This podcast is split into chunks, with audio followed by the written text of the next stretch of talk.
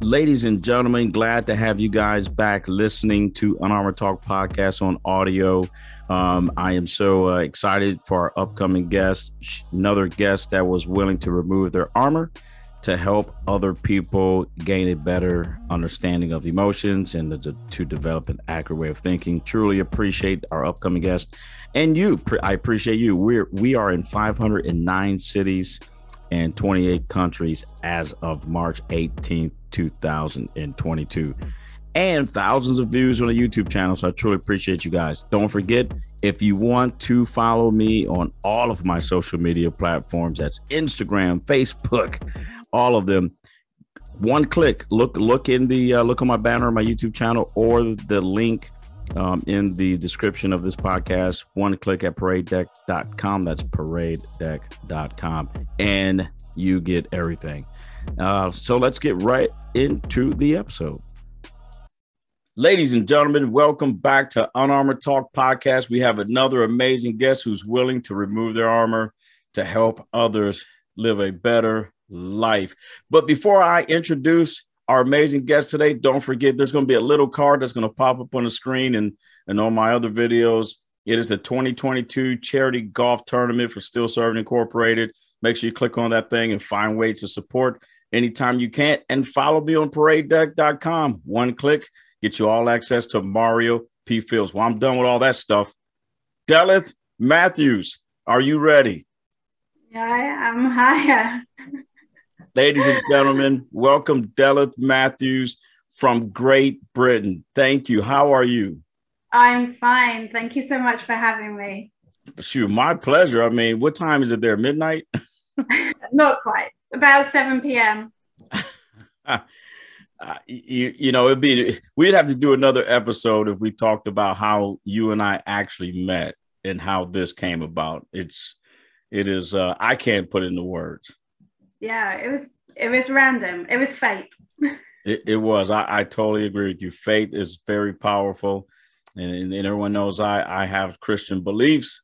So I believe that God connected us through faith, and here we are. So tell the listeners and viewers a little bit about yourself. So, uh, like you said, I'm from Great Britain, so you do have a proper global reach. Uh, I'm a pretty lucky person, I think. I'm a mum of five lovely kids. They're all doing amazing. The littlest is at school. The eldest has just started to uh, learn to become a nurse. So I'm really proud of them. We live in a small village, uh, sort of near Southampton in south of England. Uh, it's it's lovely here, lots of friends, part of the community. And over the last few years, I've been lucky enough to get a job that I not only love, but I do think is a bit of a privilege, and that's working for the UK Fire Service. Um, my husband's a firefighter too, so it's a bit of a family thing.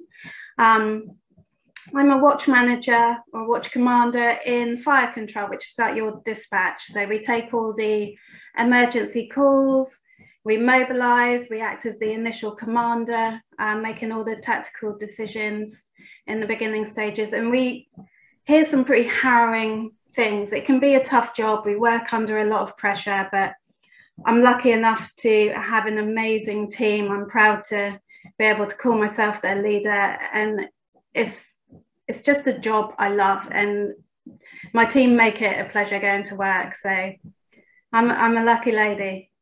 Wow. Well, well what I'm going to do here, hold on for a second. See, if you're listening to this, you can't see it, so you got to go on my YouTube channel and check it out. But I have this microphone. It's a silver microphone. I'm gonna salute you with this microphone for you, for you just volunteering to do a tough job, right? And so here, here's a deal. I raised this microphone in honor of Delith Matthews. Can I call you D? You can call me D and my team. It's not just me. and so here you you've earned the silver mic. Thank you.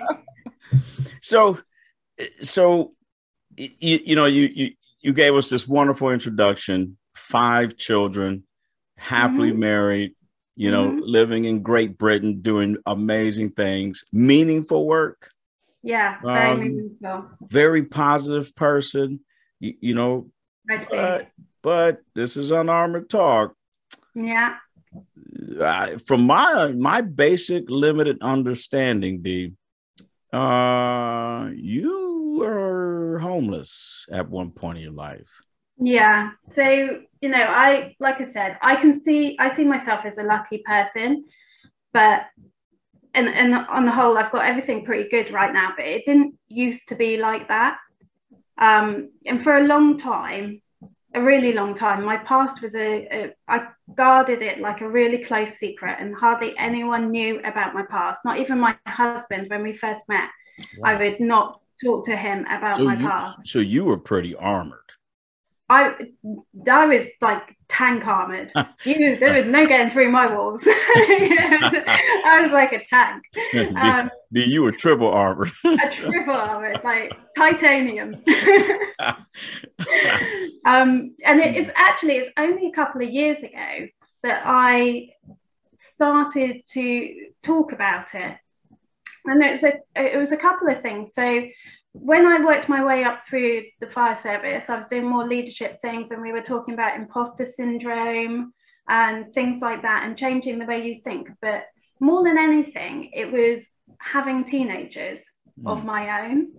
And I suddenly thought, how can I tell them not to judge people and how to be kind to people and tell them that when the bad things happen, that it's not going to define their whole life when I'm living in the shadows of my past. And like you said, you you call this the unarmored podcast, and I was armored right up to the hill. If you, know. you want to get over something, you have to open up and get vulnerable. And only then can you own your fears and move on.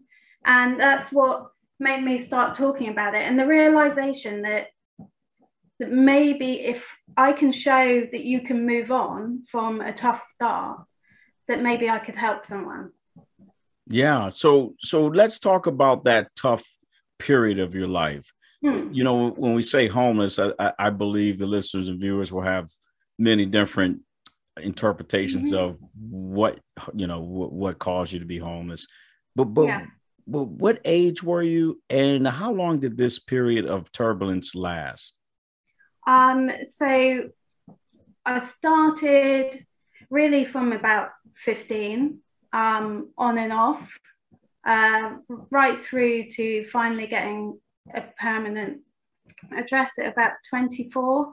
Wow. So it was, it was over 10 years, but it was it was on and off, and you know that is kind of life, isn't it? You take one step forward and two back sometimes, and you you get knocked down and you get up and you try again. So it was over about 10 years. Yeah. And and and you grew up now before before this occurred, you actually lived in a wonderful neighborhood. I, I mm-hmm. want to say a beautiful family, wonderful I, yeah, life. Yeah, yeah. So uh, it's, everything's pretty good now, and it started off pretty good as well. Um, I grew up in, uh, I had quite a privileged childhood. Uh, I grew up in a nice big house. We had big gardens that went down to, to a river at the, at the bottom of the garden. Uh, very nice, like fairy tale, you know, thatched cottages, uh, pretty little village right. um, near Salisbury. And um, I went to private school in the beginning. I had deportment lessons and elocution lessons, and uh, you know, it was uh, it was very privileged. Uh, my parents worked away a lot, so I was kind of farmed off to aunts or, or my grandmother. And it wasn't a close family. It wasn't unhappy at all, um, but it wasn't a close family. Um, and I was pretty academic. I did well at school, so I got into a good school uh, where I studied languages, among other things. Yeah, so here you are, teen, you know, teenager, doing great, and then you take a trip to to a, to a, another country, and, yeah. Right. And just so happen there's a there's some military coup going on, and you That's get caught right. and you get caught right in the middle. Yeah, right. And I, uh, so like I said, while I was studying languages, this opportunity came up for us to go to a, it was an Eastern Bloc country. It was very unusual to be able to go there. Mm-hmm. There was lots of rules. This is right at the end of the Cold War, so you know I'm not going to give away my age because a lady doesn't do that. But it, was a, it was a while ago. We'll, we'll, give you we'll give you what 27. We'll give you 27. Oh, thank you. um, yeah, so it was the end of, of the Cold War. It was uh, it was a big thing, and it seemed like a very glamorous thing. You know, no one no one I knew other than this group of girls, there was about 30 of us, were having this opportunity. And I thought it was going to be life changing. And it was just not in the way right. I was expecting. So none of us could have anticipated what it was going to be like. Um, like I said, we, we had a really privileged, it's all about the same. We had a pretty privileged life. We lived in a very very quintessential British place.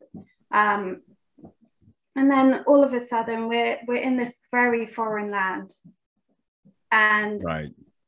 it was very different, very different. And because of the type of trip it was, we were sent to stay with families. So we, we we went there and then we flew on to another another city uh, which was fighting for independence. And we stayed with families there. So you were sent to your, your own family that you stayed with, and you didn't see your friends hardly at all.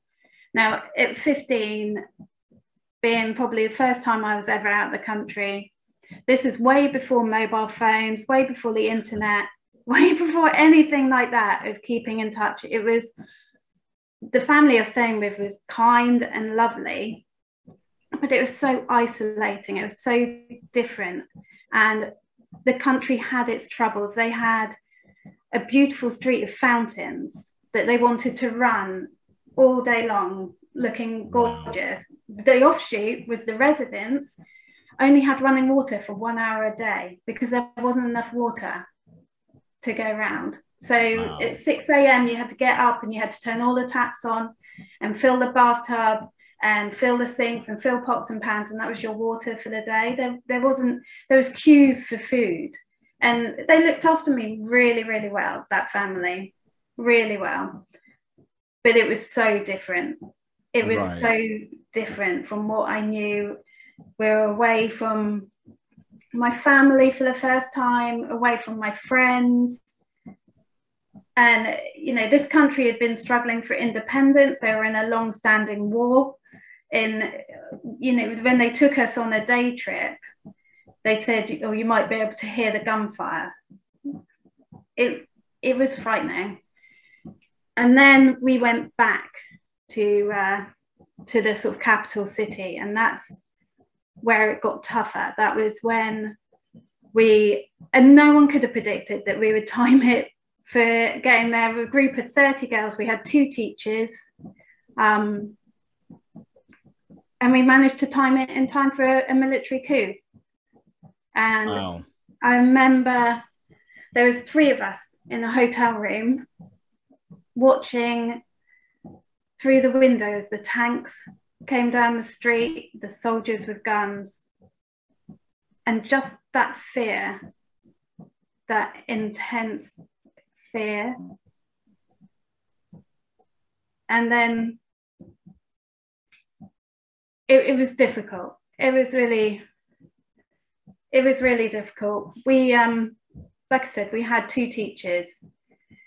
We we were girls that just had no real concept, no street smarts, nothing like that. And uh, there was no rules at that time in that place.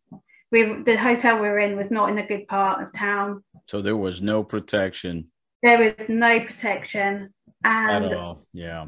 my my friend had been flirting with these guys during the day. Yeah. Foolishly she had given them our hotel room number. Oh no. And they they broke into our hotel room. And i think that's when you learn how brutal the world can be Now we we got out of, of that country a few days later, but we may have looked fit and well, but I can tell you, not one, there was three girls in that hotel room and not one of us came out unscathed. But we'd we'd made not like a real pact, but shame is very silencing. We were ashamed of what happened. We felt we'd brought it on ourselves. Right. So we didn't speak about it. We held it all inside. And I can say now that I had PTSD. So when I came back home, the fallout was some real tough teenage years. I was suffering PTSD. I didn't know that at the time. Flashbacks and so real that you can smell the smells and and almost feel the touch. But when you're ashamed and you you cloak yourself in this armor because you think by not saying it is not real it's, it's really difficult. And essentially, my family couldn't understand because I couldn't tell them what had happened. Right. They didn't understand. They just saw a teenage girl going off the rails. And and I did go off the rails. I, I started drinking. I started dating much older boys, coming back at 3 a.m. And eventually my dad had had enough. Right. And he told me to leave and they and, didn't and, ask and, where where to go or anything. They just I had to leave. Right, and, and, and you know the and all of that, you know, started from you know from uh, bad. Ex- I w- I won't say the word bad. I would say experience that you weren't you weren't expecting, and that caused uh, traumatic injury, right? Traumatic uh, yeah. mem- memories and and like you said you you you became armored which which inspired more behaviors that uh, that that were not behaviors that you look back you go i i would you know i i wouldn't do that today as far as that and and and so as you're as as now you know mom and dad right dad is going i had enough you know mm. you're, you're you're you're armored you're watching you know you're doing things that are probably not productive. Yeah. Um, when dad when dad said I had enough, where did you go? So I went to a friend of a friend. I would stay on people's sofas. Um, I, I spent most of my time. My friend's older sister had a little tiny bed. It, it was it was squalid. It was not nice. Um, I lived on on dried food, packet food, and I still went to school. Wow. Like all of us, I would still go to school because I loved learning. I wanted a bit of normality. I wanted my friends, and I was ashamed to say what was happening. So I would put on this front. I would pretend that everything was okay. My friend's sister would let me stay in in and it was it was just a room essentially you know it's not like she had m- much it was just a room that she rented off someone and she would let me sleep there. And it but it was tough you know it was it was tough. Sometimes i remember one night getting caught out in the rain and i only had the clothes i was wearing. And i was so cold when i came back to the house but i had nothing to change into. So i just stayed in those wet clothes and and I got chest infection after chest infection. And I've actually I've got permanent lung damage now from ha- being ill so many times and the living conditions and and subsequent you know I've had subsequent illnesses since which kind of added to it but it all started from that kind of not looking after myself not mm-hmm. knowing how to look after myself like I said I, I didn't have I grew up in a, in this idyllic little thing. I had no street smarts. I didn't know how to look after myself. I was just trying to survive.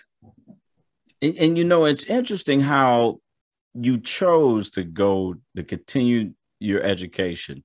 Mm. You, you, you, know, you, you you're living with these these uh, challenges, that um, you know are very difficult for you to to you know to live and, mm-hmm. and, and maneuver, but yet you still choose to go to school, which yeah. which is just for me. I believe that's impressive because it's a choice.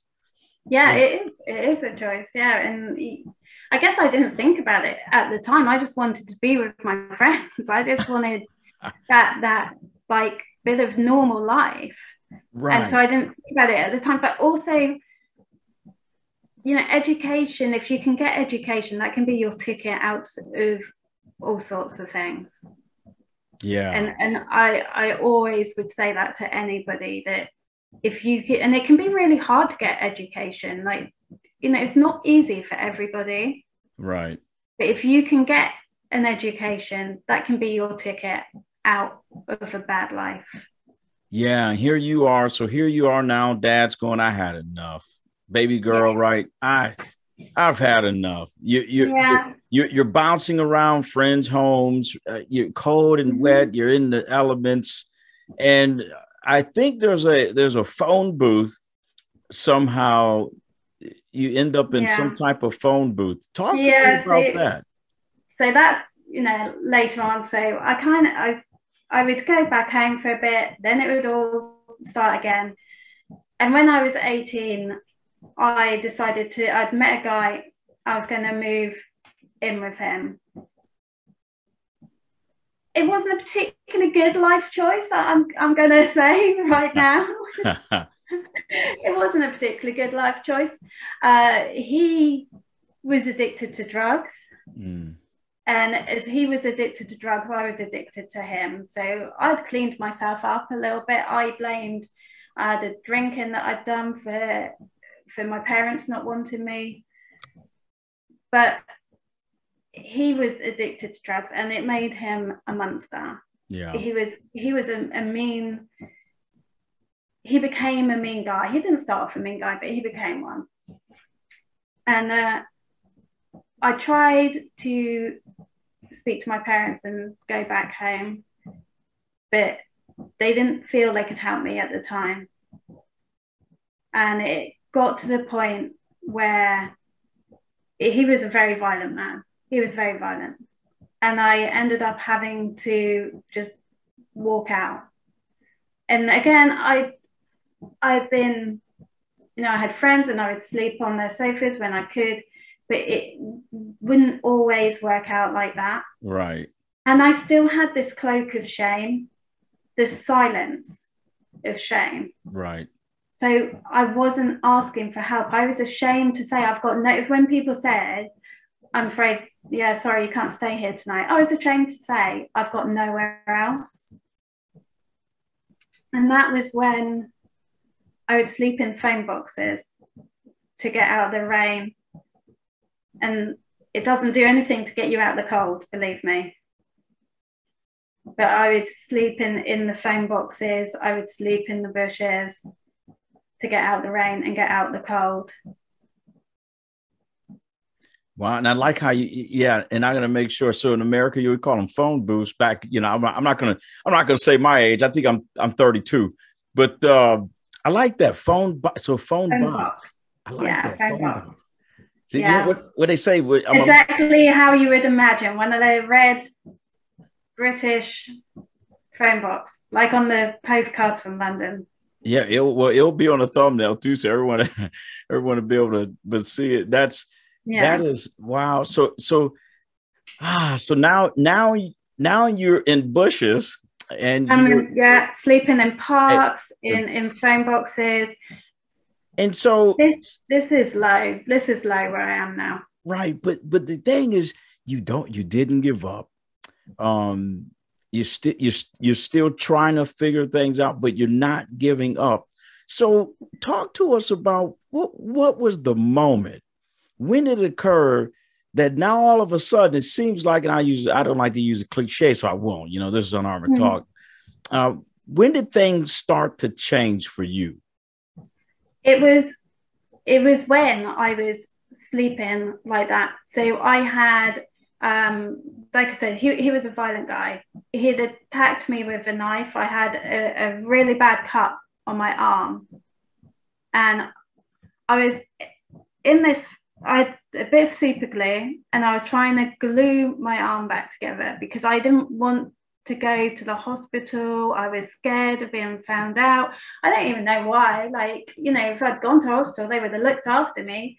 But your mind is in a in a crazy place. So I was trying to sleep with trying to super glue this this wound shut in this phone box.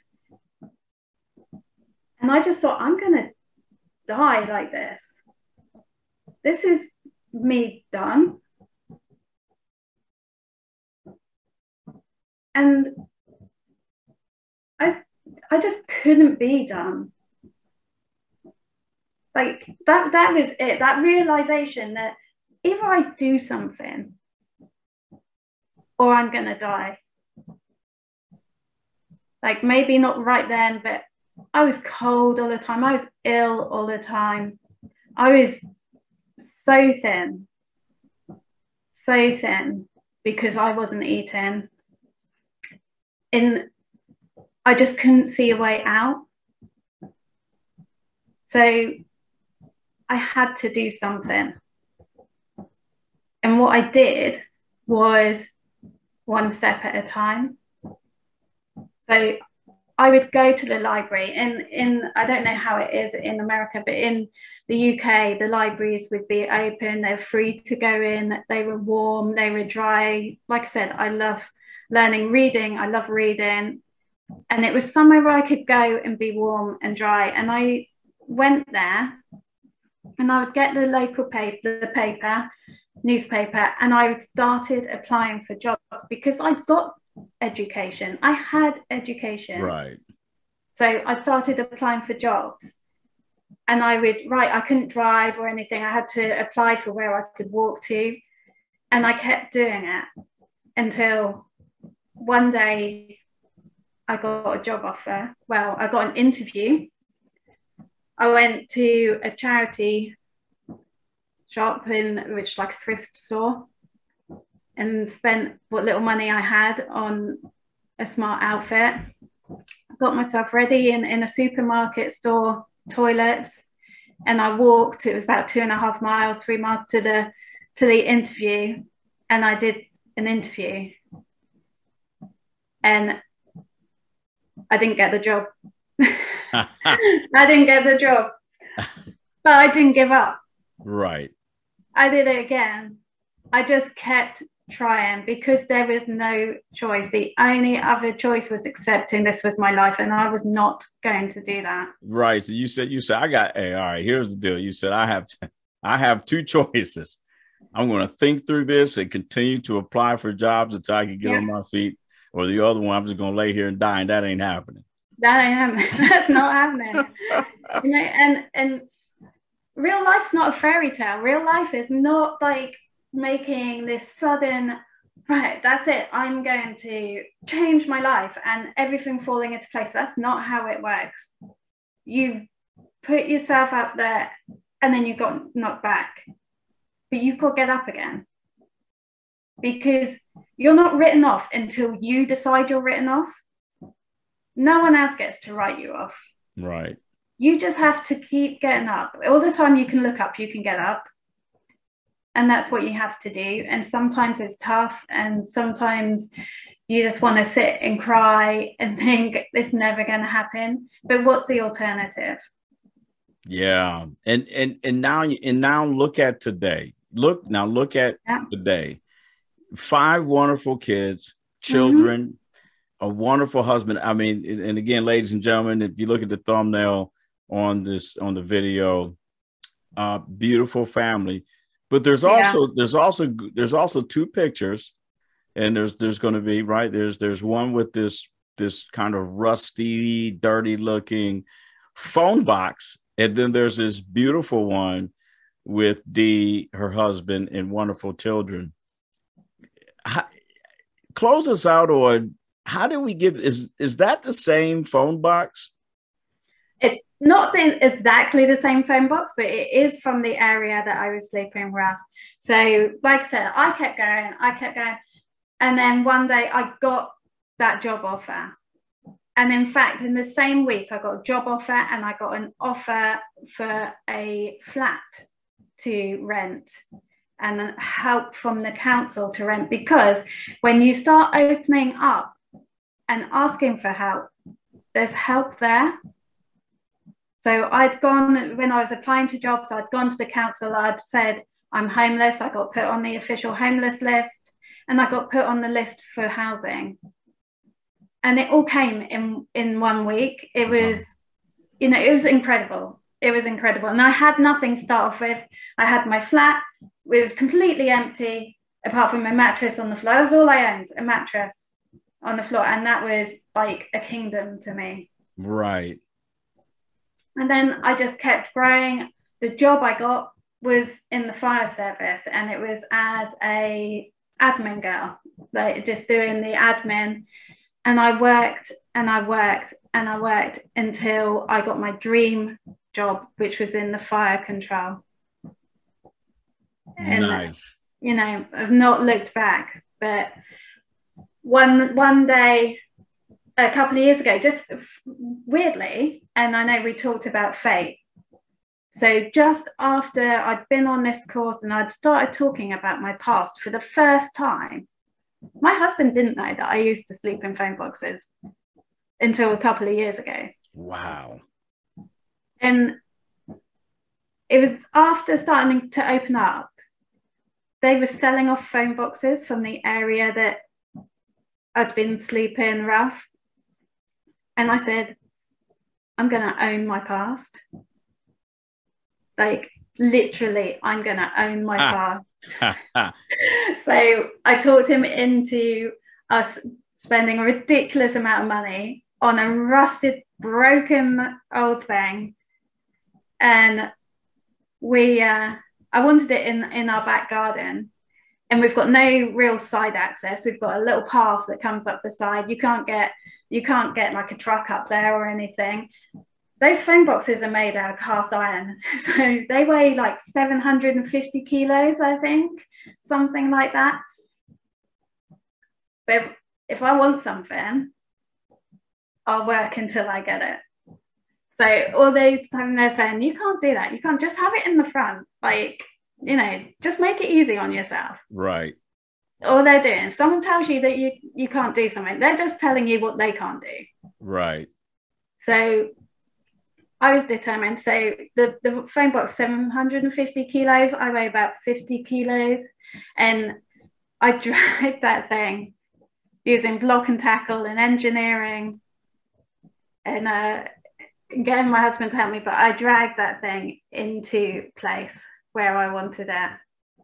That is. And then I painted it up and turned it into a bar. So it was battered and broken, like I was battered and broken. Wow. But that there's, is... there's beauty in broken things. You just got to look for it. No, that that is inspirational, and I like how you um, said, you know, own your past. Look, look at what happened. You can't change mm-hmm. it. Accept it. Own it. Yeah. Now, but now, what are you going to do next? The future is bright. No. And, and and that's what what I just heard from you is is you you had all of these unexpected life events once you became mm-hmm. a teenager.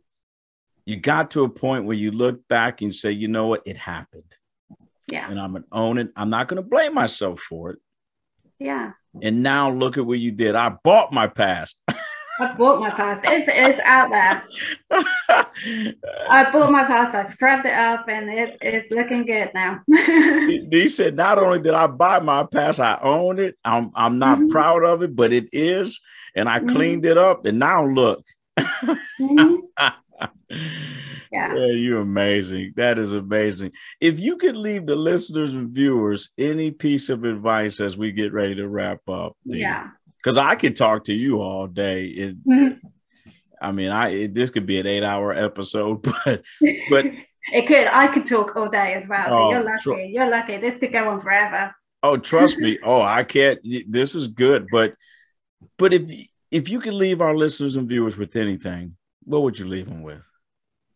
Like I said, you know, you see me now, and and I look like I have everything now, but when I was when I was a teenager, this would have been an impossible dream for me.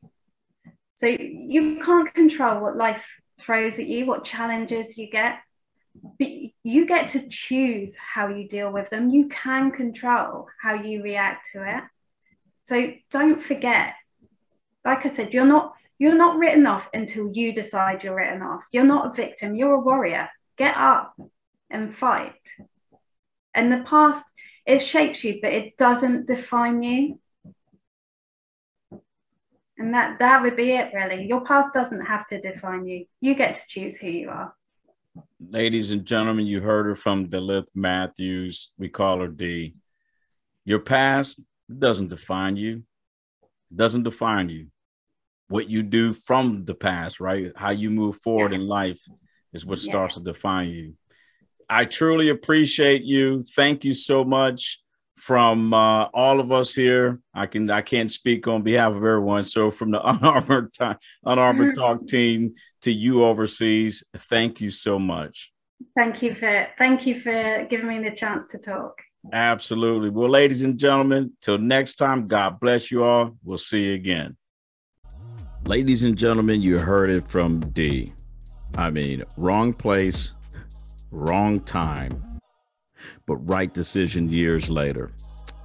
And the way she articulated the change in her life once she made uh, the decision, it was a choice uh, to not just die and not just continue to allow the past events, uh, you know, dictate her behavior and, and, and control her life you saw what happened from a phone booth, um, or as they say in Great Britain, a phone box, to now that phone box, not the specific one, but one similar that she was homeless in, is in her backyard. It looks beautiful. Look at the thumbnail. And she has a wonderful, wonderful family.